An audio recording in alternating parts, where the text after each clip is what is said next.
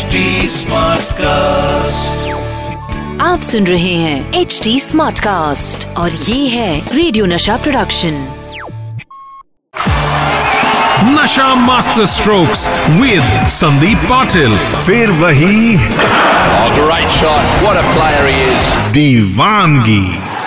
आज भी मैं उस आदमी का नाम लेता हूँ या याद भी करता हूँ तो रोंगटे खड़े होते हैं। क्रिकेट का सबसे जेंटलमैन खिलाड़ी, cricket is a gentleman game तो ये जेंटलमैन और उस जेंटलमैन का नाम है मेरा यार, मेरा दोस्त, सबका प्यार, गुंडप्पा विश्वनाथ। आज के एपिसोड में मैं ग्रेट विशी के बारे में कुछ बातें आपको सुनाने वाला हूँ।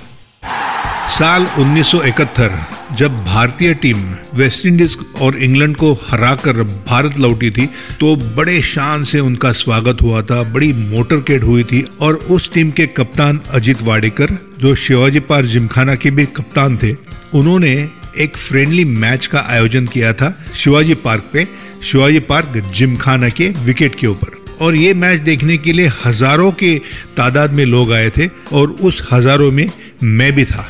और मैं था शोएपार जिमखाने के अंदर।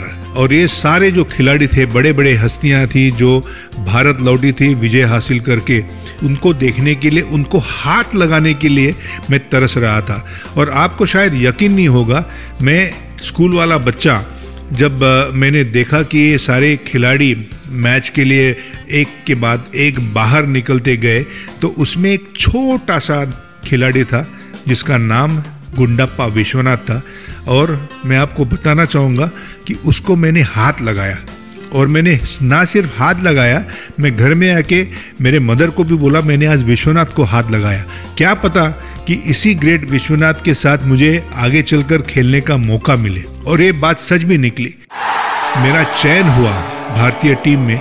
मुझे याद है, मद्रास चेन्नई की वो टेस्ट मैच थी पाकिस्तान के खिलाफ और टॉस होने से पहले मैं टॉयलेट गया था क्योंकि नर्वस था, सुसु करने टॉयलेट गया था और मेरे बाजू में विशी आया और विशी ने कहा, सैंडी, आप आज खेल रहे हो।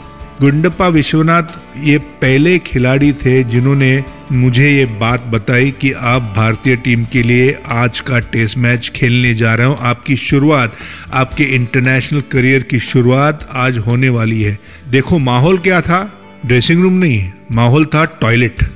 और टॉयलेट में मुझे ये बात गुंडप्पा विश्वनाथ ने बताई थी। और उस टेस्ट मैच के बाद आज तक हमारी दोस्ती इतनी बनी है। हालाँकि उस जमाने की जो भारतीय टीम में वो दो हिस्से में बट गई थी। मेरे कहने का मतलब झगड़ा नहीं, लेकिन हमारा कप्तान हुआ करता था विश्वनाथ और हमारी टीम हुआ करती थी रवि शास्त्री, मैं, शिवलाल यादव, कीर्ति आज़ाद, रॉजर बिनी, यशपाल शर्मा। और दूसरी टीम थी सुनील गावस्कर की, जिसमें कपिल देव, मोहिंदर अमरनाथ, दिलीप वेंगसरकर, सैयद किरमानी। सुनील गावस्कर की जो टीम थी, वो बहुत ही अनुशासन रहित टीम थी और हमारी जो टीम थी, कहना नहीं चाहिए, लेकिन हम सारे शैतान थे। तो आप ये मानिएगा, साधु और शैतान की उस जमाने की वो भारतीय टीम थी। गुंडप्पा विश्वनाथ की जब भी बात होती है तो मुझे एक घटना बिल्कुल याद आती है, और वो घटना थी 1982 भारत और इंग्लैंड का फिरोज शाह कोटला में होने वाला टेस्ट मैच।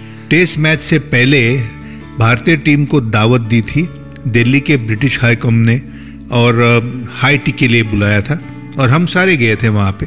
वहाँ उस जमाने के, उस समय के जो चयन करता थे, उस भारतीय टीम के जो चयन करता थे, उनमें से एक थे विजय मेहरा।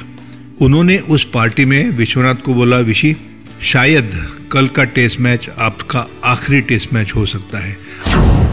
और ये शब्द सुनकर हम काफ़ी हैरान हो गए।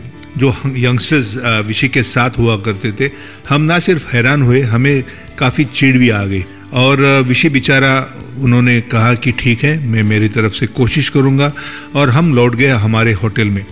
होटल पहुँचते ही विशी ने हमें उसके कमरे में बुलाया और कहा कि, दोस्तों, देखिए ये शायद मेरी आखिरी टेस्ट मैच हो सकती है तो मैं चाहता हूँ कि आप मेरे साथ आज डिनर करें। हमें बहुत दुख हुआ और बहुत बुरा भी लगा कि इतने महान खिलाड़ी ऐसी बात कर रहा है। हम उसके साथ पूरी शाम बैठे रहे और जैसे रात हो गई, जो हमारे कप्तान थे सुनील गावस्कर ने, उन्होंने हमें ऑर्डर दिया कि चलो जाके सो जाओ, कल टेस्ट मैच है।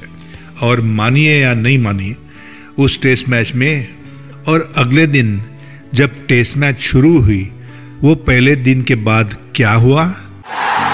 उस टेस्ट मैच में भारत ने टॉस जीतकर बल्लेबाजी का निर्णय लिया और हमारी बल्लेबाजी शुरू होगी।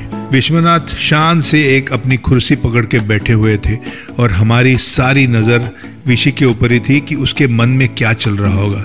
जो बात चयनकर्ताओं ने एक दिन पहले बताई थी, क्या उसका असर विशी के बल्लेबाजी के ऊपर होगा?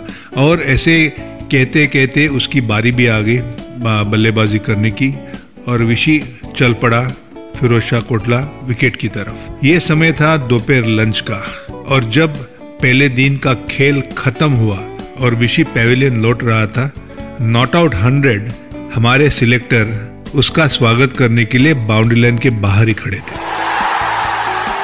और जिस सिलेक्टर ने एक दिन पहले ही इसी विषय को कहा था कि शायद ये आपका आखिरी टेस्ट मैच हो, वही सिलेक्टर उसी विषय का स्वागत करने के लिए बाउंड्री लाइन के बाहर खड़ा था।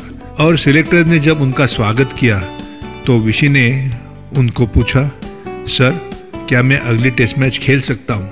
विशी का जवाब सुनकर जो सिलेक्टर का मुँह हो गया, वो देखने लायक था। दोस्तों, आज के एपिसोड में जो भी स्टोरीज मैंने आपको बताई, मैं आशा करता हूँ कि आपको ये अच्छी लगी हो। आज के लिए बस इतना ही। फिर मिलता हूँ। बाय बाय आप सुन रहे हैं एच डी स्मार्ट कास्ट और ये था radio Nasha production H smart Smartcast.